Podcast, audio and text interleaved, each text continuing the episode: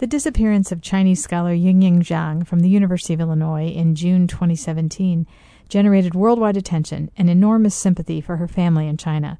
Since the arrest of suspected kidnapper Brent Christensen, Urbana attorney Steve Beckett has worked with Ms. Zhang's parents to help them navigate the U.S. legal system and track developments in the case. In this week's podcast, I talk with Beckett about how he first connected with the family, the differences between the Chinese and U.S. legal systems, and her parents' desire to find out what happened to their daughter. News Gazette reporter Ben Zigterman, who has covered Christensen's legal case, also joined us to talk about new details that came out in court last week about the FBI's interactions with Christensen, his wife, and the girlfriend who secretly recorded his incriminating statements. We'll be back right after this. Hey, Jim Rossow, News Gazette Media Vice President, reminding you that we have a ton of podcasts available at newsgazette.com every day of the week. From Dave Gentry's morning show to Scott Beatty's news hour to Brian Barnhart's Penny for Your Thoughts. Head to our website, newsgazette.com, and search for podcasts. This is Julie Wurth, and in the studio with me are two guests today attorney Steve Beckett and News Gazette reporter Ben Zigterman, here to talk about the latest developments in the Brent Christensen legal case. Christensen is accused of kidnapping Chinese scholar Yingying Zhang from the University of Illinois campus in June 2017 and lawyers spent several days in front of a judge last week arguing about what evidence can be admitted at his trial. Thanks to both of you for taking the time to be here. Happy to be here. Steve, I wanted to ask you a little bit about how you got involved in the case. You were representing Ms. Zhang's family as an advisor or attorney or what? I'm an attorney for the family. It's certainly an unusual situation for me. It's uh, unlike ordinarily people would think that I would be representing a defendant in a criminal case. But basically, you know, I taught at the law school, taught at the law school for 30 years. And from 2005 on, um, I taught uh, uh, out at the China Executive Leadership Program, and so yeah. groups would come in from China, and I primarily uh, talked to them about issues related to criminal law, white collar crime, burden of proof, um, constitutional rights, things like that. And um, I also supported a couple of visiting scholars, China scholars. So the last five years, I actually developed a course for international law students in American trial advocacy and it was primarily attended by Chinese students. So I would have 15, 16 students, and 12 of them would be Chinese. Because there's so many here. right, campus. because there were so many here. And um, I, I enjoyed it. Through those contacts, then I was invited to go to China. I've been to China twice. Oh. I went to China in 2012, and I went back in 2016. I lectured at law schools, attended conferences. Um, the second time, my wife and I were there 23 days, and we were in. We basically followed the Yangtze River and ended up in Xi'an, where the Terracotta Warriors were. We had a great trip, and wow. the law schools were fantastic. We were just treated really well, so I became very acclimated. Now I don't speak Chinese, so this happens. This this horrible thing happens, and I learn about it just like everybody else, you know, in the media. And a former Chinese student reached out to me and said, because the family was coming, and said, they're probably going to need help. Would you be willing to help them? And I, and I said yes. And then at about the same time, a lawyer from Chicago, whose name is Zidong uh, Wang, who was in court with me the other day, yeah, also contacted me and said it would be good if we could have eyes and ears and legal ability here in Champaign Urbana. And did I you said, know him before? I did not. Oh. I did not. Um, and uh, again, I said, I w- if the family's comfortable, I'd be happy uh, to help. And so, of course, when the family got here, then we all got together. Um, so representatives from the U of I, uh, Mr. Wang, who I call Z, Z and I, uh, and and the family. Now, Xiaolin Hou, who is Ying Ying's boyfriend, he also was here, and sort of the. I mean, this is a unusual situation because I have clients who are half a world away who speak Chinese, and I don't speak Chinese. Uh, but I do have a lawyer who practices in Chicago who's a Chinese national. So I've got him, and then I have Xiaolin, who's in Beijing in school, uh, the boyfriend, and he speaks English. And so if we have conference calls, it typically will be Z, Xiaolin, and me.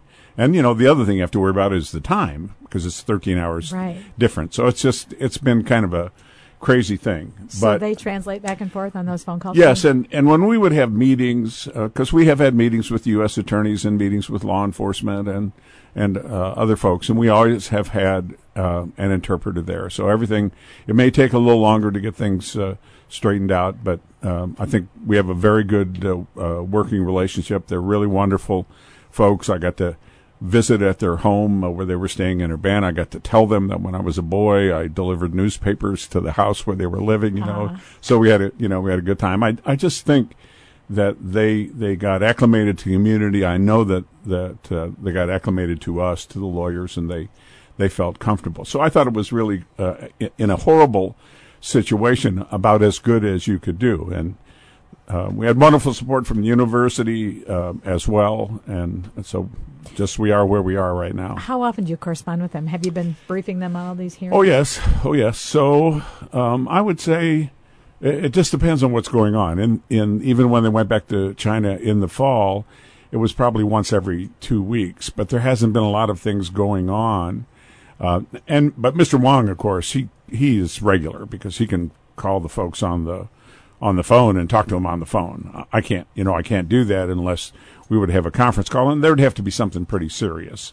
And so you may remember this that in the fall um, or last year there was a process about whether or not the attorney general would approve the death penalty, and so obviously victims have the opportunity to provide um, position paper, impact papers on the decision that the attorney general has to make, and so you need lawyers to help you um, write those kind of documents and submit them to the government for the attorney general's review committee.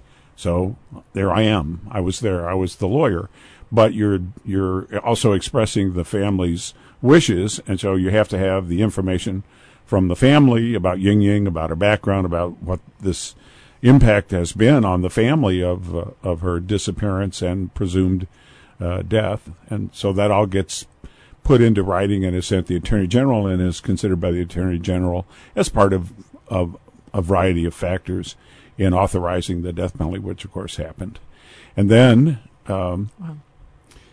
uh, just I could ramble on, I suppose, forever, but um, uh, then we go to uh, scheduling, and so you have initial scheduling.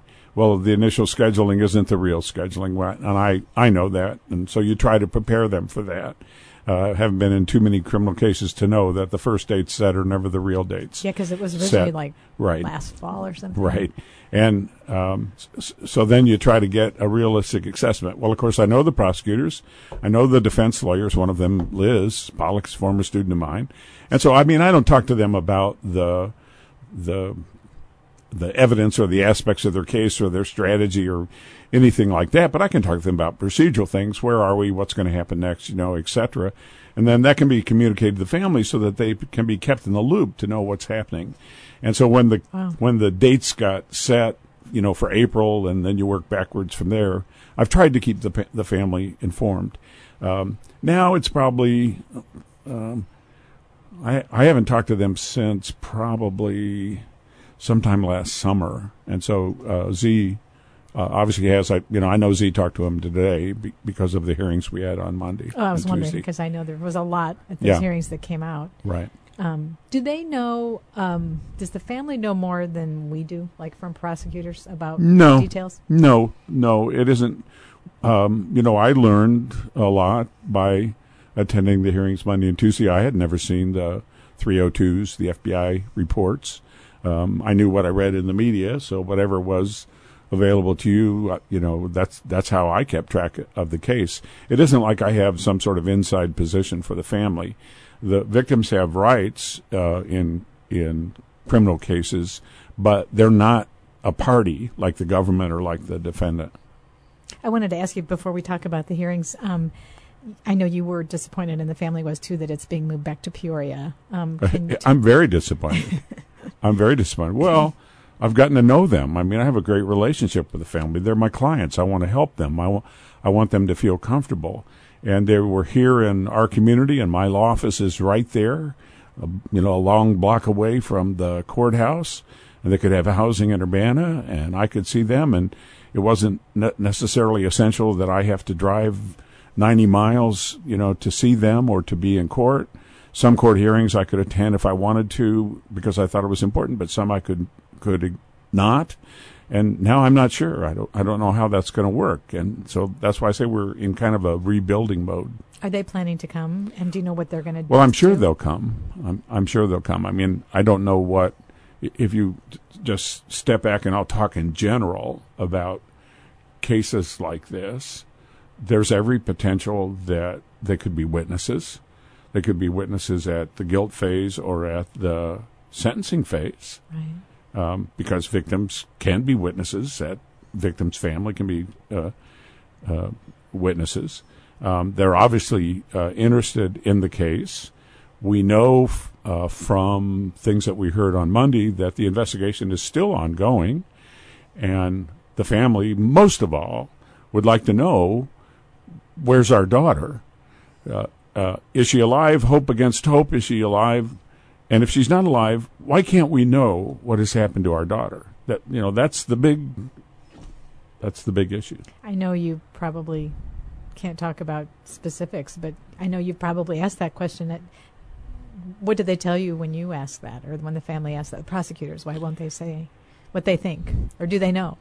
Well, we know what the charges say, Right. And the charges say that that she's dead, and the government's going to prove circumstantially that she's dead. That's what the indictment says. That's what the element of the offense is: is that she's dead. And so, if you're mom and dad, then that's what you likely would assume, even though in your heart, what you're hoping is that she's alive. I just wonder if they've indicated to you or them any more about what they think happened to her, but they haven't apparently, Um, or how they know this. I'm, in some respects, because of my background, I probably have a better feel for it than you do. Um, I I just don't think the government would, would file an indictment that said she was dead unless the evidence No, I know. I strongly guess I supported mean that she was that she wasn't living.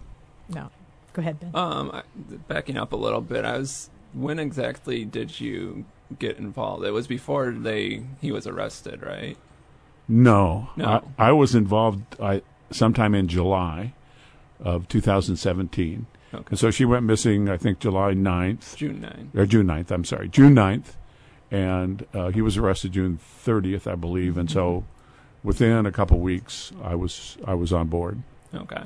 And then you talked about the victims have certain rights. Can you talk a little bit about what you mean? Or Well, victims have a right to uh, know the court schedule and know about every hearing, so that they can attend if they choose uh, and be present at at every court hearing.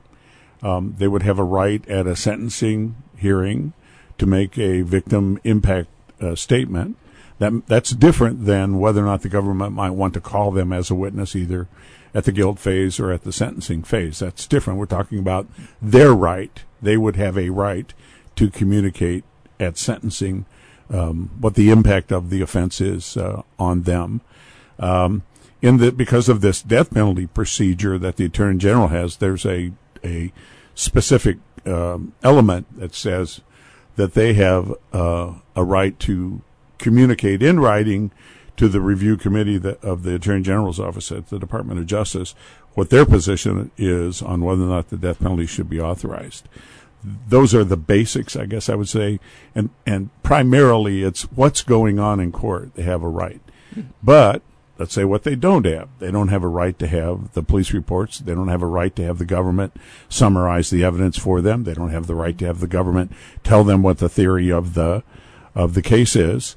And so in in some respects I think that's why having a lawyer for a victim's family is very important so that uh, somebody there is there can read the tea leaves and give them an interpretation so that they can make their own judgments about how the case is going.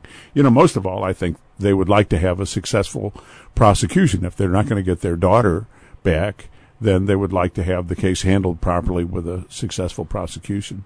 Um, and then just at the hearings today, talking with some of the people there from China, they talked about this is a the American judicial system is qu- quite different. It, has this been pretty confusing for the family? Well, absolutely. There's no such thing as a jury trial in China.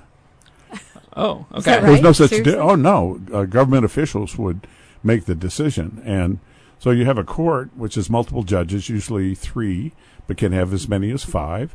You would have the prosecutor, and you would have a representative of the the uh, committee on security from the party, and the. I mean, because I've been at conferences and I've talked to Chinese defense lawyers, the Chinese defense lawyers get to do l- literally nothing. They don't get to cross-examine witnesses they can stand up. This is what they always told me. They can stand up in court and say, "I ask that this court do justice for my client." As the client is standing in the dock, and the judges can question the defendant and uh, you use the defendant's silence as as uh, guilt. So I'm, I'll tell you a story if you want to hear Sure. a story. The story is um, of a infamous murder case where husband and wife are are not getting along, and, it, and in the village everybody knows they're not getting along. Wife disappears. Wife's parents go to the uh, police, which is the security bureau, and they bring husband in, and they keep him for three days, and uh, question him and question him until he admits that he has killed his wife. And he appears in a proceeding just like I've described, and the the member of the the security committee and the prosecutor and the judge all meet. They decide he's guilty. He has to appear in court. He's told he's guilty, and he's sentenced to death. One thing that China has done is that their Supreme Court, and I did get to meet some of their Supreme Court justices in Beijing, they review every death penalty case. Hmm. And so these people are literally on death row for years and years and years, just like it's been here in the United States, but for sort of different reasons. So he's in prison for 10 years, and one day his wife comes back home. Oh my god. She comes back to the village, and she had run off with another man. Oh my gosh. And so he was exonerated because he hadn't killed anybody.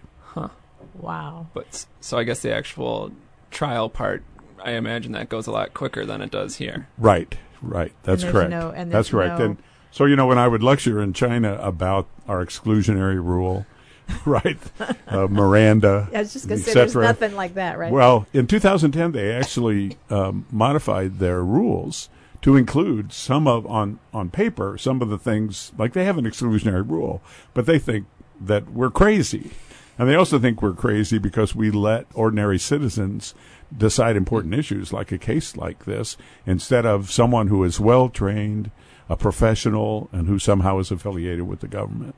Has that family been frustrated at the process, at how long it takes, and some of that stuff?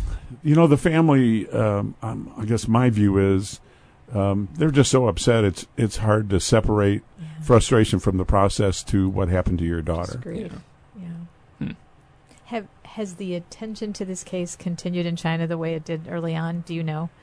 i don't know i thought that the the coverage at the hearings this week was a little less than it was I was asking Ben about that. yeah i thought it was a little less than it was um, I, I didn't um, I'm I'm trying to recall when we were first going to to court. It seemed to me that there were I mean, there were hundreds of people outside and- at that right. first hearing. Yeah, no. And if you walked out of the courtroom, there would be this barrage of microphones and cameras and, and you know, stuff set up. There was nothing like that. So I'd say it's waned a little bit.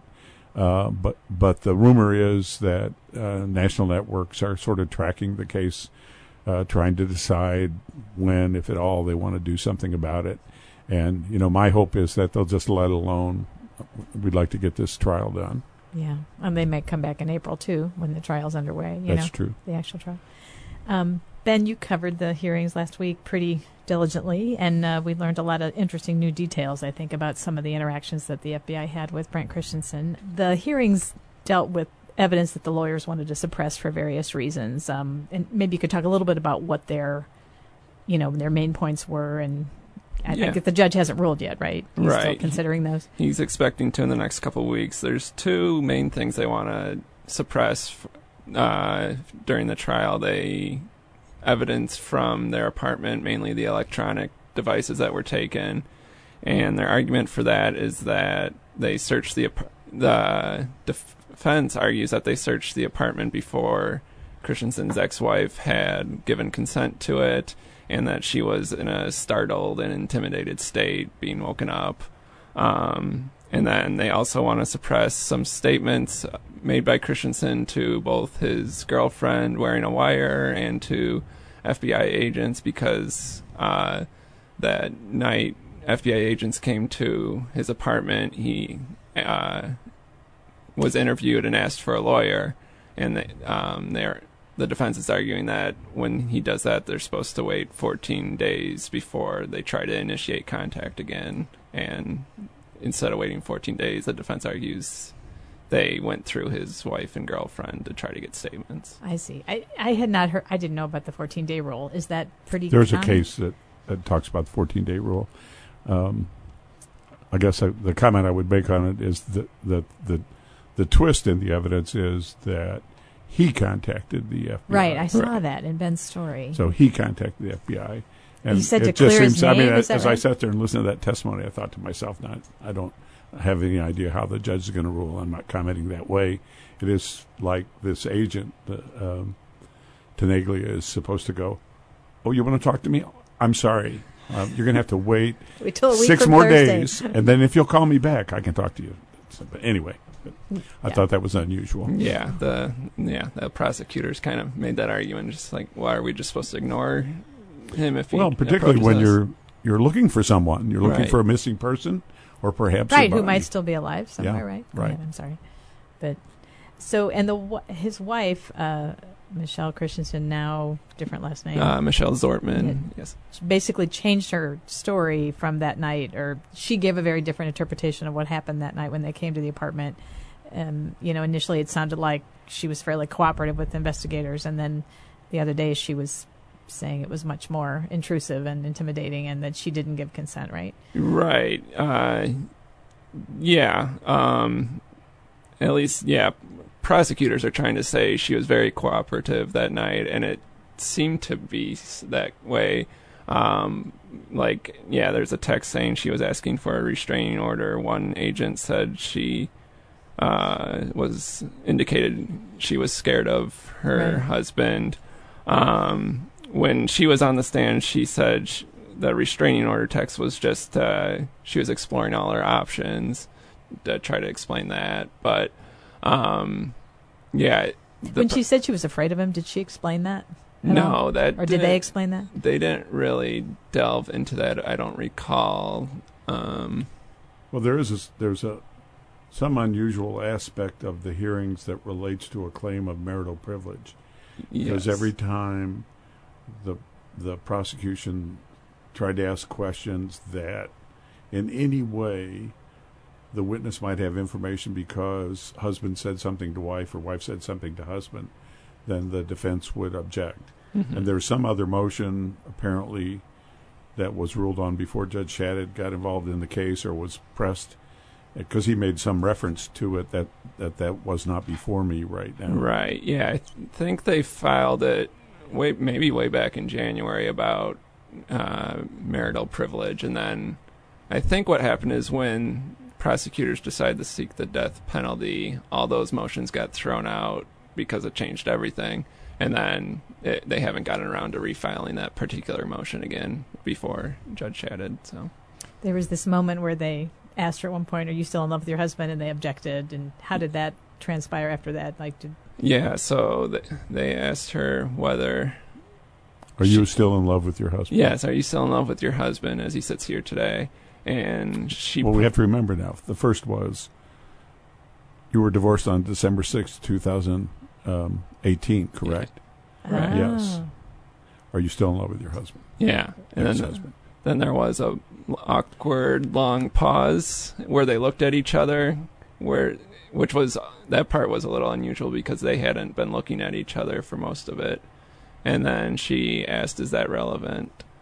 Um, so- Meaning the witness asked. The witness asked, "Is that right?" Yeah. Interesting. Um, and then uh, the defense objected to the question, and it was eventually rephrased to, um, "Did you Are you standing by him? yeah, are you standing by him? And she said, "I made the decision to tell the truth." Yeah, I remember that was pretty dramatic. Yeah, So, yeah, It was kind of a made for TV moment.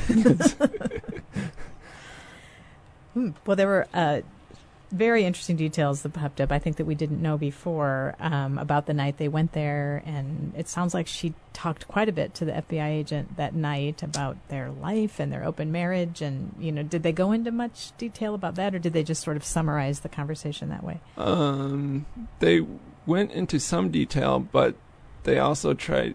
Uh, the defense often objected when they got too specific, but Because they're trying to keep all this out of the record, right? Or is that why? I'm not. e- I'm. I'm not exactly sure. Uh, most of the objections seem to be tied to that marital Mar- privilege right. Oh, I I- see. issue. Um, but I thought there was a fair amount. Right. Uh, um, I. lo- I mean, I did not know as much about the open marriage as I found out from that hearing. hmm Right, because yeah, they were in a right. He had a girlfriend, and she had a boyfriend, and the Christensen's girlfriend also had a boy, another boyfriend, right? So it got a little complicated, but yeah, both sides agreed it was a two-hour interview, and so they must have been talking about quite a bit Lots during that things. time. Um, And Yeah. so, what was the objection? Uh, d- did they detail anything about what they found on his electronic devices? I mean, I think early on they did in some of those initial. Right. When he was arrested, they Indictments. talked about what websites he had been Right. visiting. Did they anything new come out on that? I don't think so. No. Okay. Because they were objecting to that as well because of the illegal seizure. They said it was an illegal seizure. Right. So, um, the girlfriend is interesting because she obviously agreed to wear wire and went to the vigil with him, where apparently we assume it was he was recorded saying, picking out characteristics of an ideal victim and that kind of thing, which had been reported before. But they were trying to say she couldn't give valid consent, right? Yeah, they tried. Uh, they pointed to her text messages um, and tried to say she wasn't mentally stable enough to give consent. Um, talking about how she's vomiting and doesn't feel okay, and it feels like she, she, her life's falling apart. Um, and So that they pressured her to do it. Right. That was yeah, and that she didn't.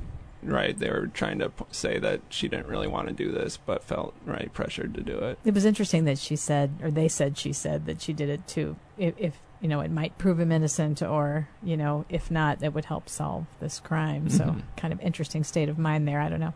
Did I, I was going to ask you if you got a read on the judge's reaction to any of this and how he might go?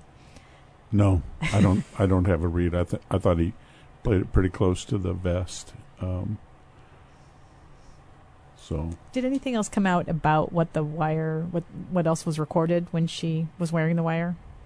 Anything new? uh, I don't think so. They detailed each of the different times she wore the wire and how after the recording she would go meet with an FBI agent right away and he would download the recording and give her a new battery Wow. and new tape or whatever. I don't know how it works, but um, they didn't go much into what was in the tapes if I recall. Yeah. no, they so, didn't. How many? How long did she wear it? Did they give an indication?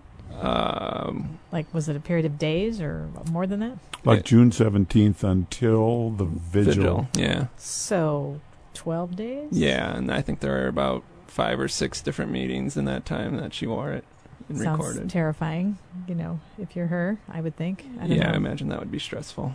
Um, so, um, there was also this issue about them interviewing his cellmates and recording all of his phone calls in jail. That was, you made reference to it in the last story. Uh, um, I, I don't know how serious those Um, motions might be. I, I know, Steve, you don't well, want to talk just, about the just legal talk side. in general that um, the uh, you know in two areas. One, there's absolutely nothing wrong with an FBI agent going to a place where somebody is in custody and talking to the people who are in the same pod or the same cell to ask whether or not the defendant has made statements. If you're a defense lawyer, you've said to your client, uh, don't be foolish, don't talk about your case with anyone. And so ordinarily one would expect that that type of investigation would be fruitless.